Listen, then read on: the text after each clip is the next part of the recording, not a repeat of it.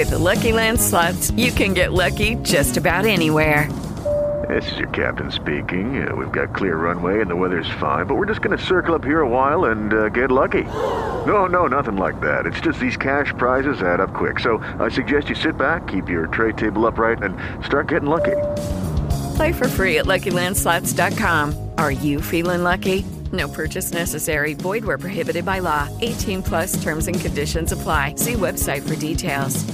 Hello, it is Ryan, and we could all use an extra bright spot in our day, couldn't we? Just to make up for things like sitting in traffic, doing the dishes, counting your steps, you know, all the mundane stuff. That is why I'm such a big fan of Chumba Casino. Chumba Casino has all your favorite social casino-style games that you can play for free anytime, anywhere with daily bonuses. That should brighten your day a little. Actually, a lot. So sign up now at chumbacasino.com. That's chumbacasino.com. No purchase necessary. VGW Group. Void where prohibited by law. See terms and conditions. 18 plus. Alda, cosa ne pensi di questa terribile tragedia in Israele e in Palestina? È una tragedia terribile perché tutti e due i contendenti hanno le loro ragioni. Israele ha ragione ad avere la propria terra e i palestinesi hanno ragione ad avere anche loro il loro proprio pezzettino di terra. Ma quando dentro queste questioni entra il terrorismo disumano, bieco e atroce, le ragioni vanno a farsi, come dire, vanno a farsi un giro da un'altra parte, non esistono più ragioni, perché l'attacco che Hamas ha portato a Israele è un attacco che ti fa venire in mente appunto l'Olocausto, cosa per la quale il mondo intero dovrebbe chiedere perdono agli ebrei per tutta la vita, perfino alla fine del mondo. Io direi è un qualche cosa di veramente atroce, ma che ti fa capire anche che fino a quando c'è il terrorismo, e non solo il terrorismo di Hamas lì sul territorio, ma anche il terrorismo islamico in giro per il mondo, perché questi si svegliano e ricominciano a ammazzare a destra e a sinistra innocenti, gente che non c'entra assolutamente nulla con le loro ragioni religiose. Senti Alda, siccome conoscevi molto bene il personaggio, quella componente politica lì, eccetera, l'ha intervistato spesso. Io ricordo, adesso ci scandalizziamo ovviamente per quello che abbiamo sentito dire pro Hamas, no? Però anche Bettino Craxi aveva un occhio di riguardo per tutte le componenti palestinesi, comprese anche quelle della resistenza, chiamiamola così. Beh, non solo Bettino Craxi, molti israeliani hanno un occhio di riguardo nei confronti delle ragioni dei palestinesi. Sì. Non tutti gli israeliani sono d'accordo con Netanyahu. Molti, per esempio, le due donne che sono state rilasciate ieri, sì, una di queste appunto è una di quelle che tutte le mattine andava a Gaza a prendere i palestinesi malati per portarli negli ospedali israeliani e farli curare. Cioè le ragioni dei palestinesi di avere il loro pezzo di terra, che è una ragione vera, reale, anche perché tu hai la pace in casa se il vicino di casa ha la pace in casa. Cioè se il tuo vicino di casa sta male anche tu. Questa è la vicenda anche di Israele. Israele non potrà mai avere pace fino a quando non ci sarà una pace anche per i palestinesi, cioè il loro pezzo di terra. Quindi non è solo Craxi, molti danno le ragioni, i palestinesi hanno ragione a volere il loro proprio pezzo di terra e gli israeliani devono convincersi a dargliela, devono trovare assolutamente una soluzione, altrimenti fino a quando non ci sarà ognuno col proprio pezzo di terra ci sarà sempre il terrorismo di questa specie. Esattamente. Francesco Toscano. Sì, no, io sono inorridito di fronte all'indifferenza del cosiddetto mondo libero, mondo civile, di fronte a quello che non si può definire in altri termini, che non è uno sterminio indiscriminato dell'intera popolazione di Gaza, che poi dobbiamo rimanere ai dati di realtà.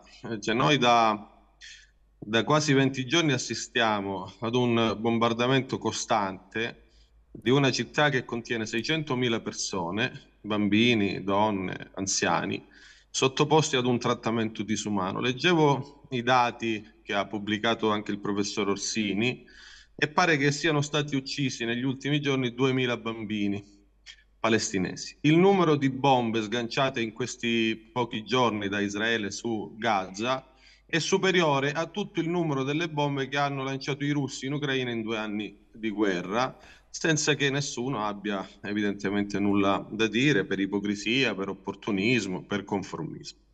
Ora, senza stare qui a fare il processo storico sulle colpe, perché insomma, andremmo lontanissimo, io mi fermerei un attimo al dato immediato. Sì. Cosa si vuole fare di questi 2 milioni di palestinesi? Perché io ancora non l'ho capito. Li vogliono farli fuori tutti? Li vogliono buttare a mare?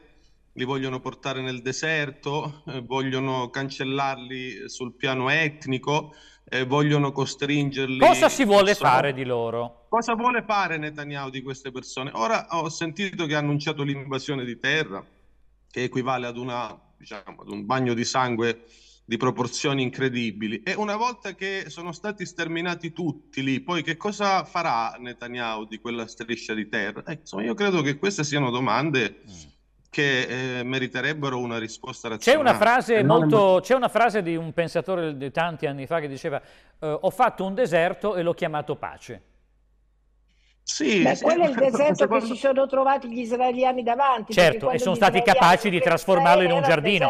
Certo, però... hanno fatto un giardino, ma scusate, quando Hamas ha fatto questo attacco feroce a Israele, ammazzando 2000 persone, giovani, bambini, vecchi, portando oltretutto ostaggi dove volevano loro, non sapevano che Israele avrebbe avuto una reazione. Lo sapevano sicuramente. Adesso non è che possiamo attaccare Netanyahu se attacca Gaza, se va a cercare i covi di Hamas. Perché Hamas sta lì, va a Gaza perché Hamas sta lì. E la reazione Hamas l'ha fatto appunto, cioè l'attacco l'ha fatto. Francesco dice giustamente Alda D'Eusanio, e che cosa dice Netanyahu ai civili?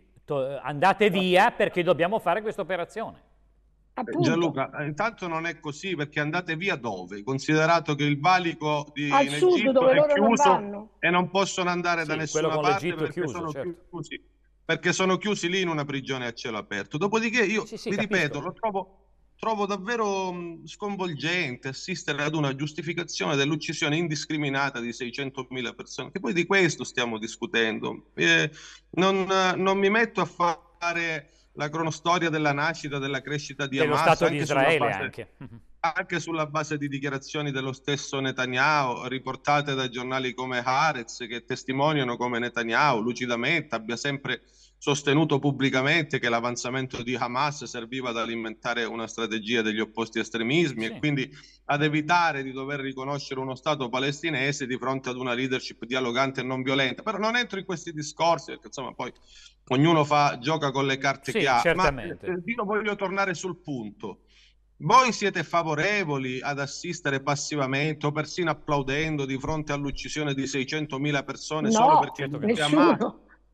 Ma non mi sembra che questo ragionamento ricordi tristemente quello che accadde negli anni 30 in Germania, quando sulla base dell'attentato al Parlamento di uno svitato comunista che si chiamava Marinus van der Lubbe, Hitler cominciò una caccia alle streghe indiscriminata contro chiunque. Cioè, secondo voi una miccia, cioè stiamo paragonando Israele a Hitler?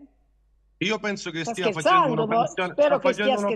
Questo paragone evidentemente questo paragone non è accettabile, Francesco, certo, vabbè. Il sterminio pianificato di un popolo in base etnica, e lo sta facendo consapevolmente. Poi vi ricordo che il primo difensore della storia di Hitler è stato proprio Netanyahu, che dichiarò qualche anno fa impunemente che Hitler non voleva uccidere gli ebrei, che in realtà l'idea di ucciderli gli era stata data dal Gran Mofft. Sì, quindi se c'è qualcuno contro il quale lei dovrebbe indignarsi perché difensore della storia di Hitler, questo è proprio Netanyahu. Paragonare Netanyahu a Hitler è veramente fuori contesto di qualunque ragionamento.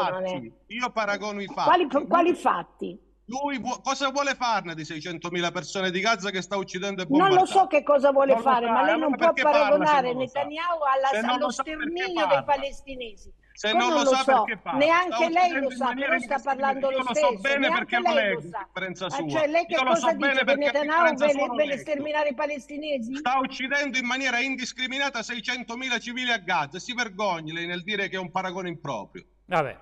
No, si vergogni lei a dire un paragone del genere, a paragonare Netanyahu a Hitler. Fermatevi un secondo. A paragonare quello che sta succedendo oggi in Israele all'Olocausto. Francesco, le cose più vergognose. Francesco, da casa lei non ha idea di cosa sta accadendo lì. Fermi un secondo. È vergognoso l'attacco che ha fatto. Fermi un secondo, fermi un secondo. Seduta nella sua poltrona si permette di giudicare quella gente bombardata. Francesco, è una tragedia. Quello che dice questo imbecille.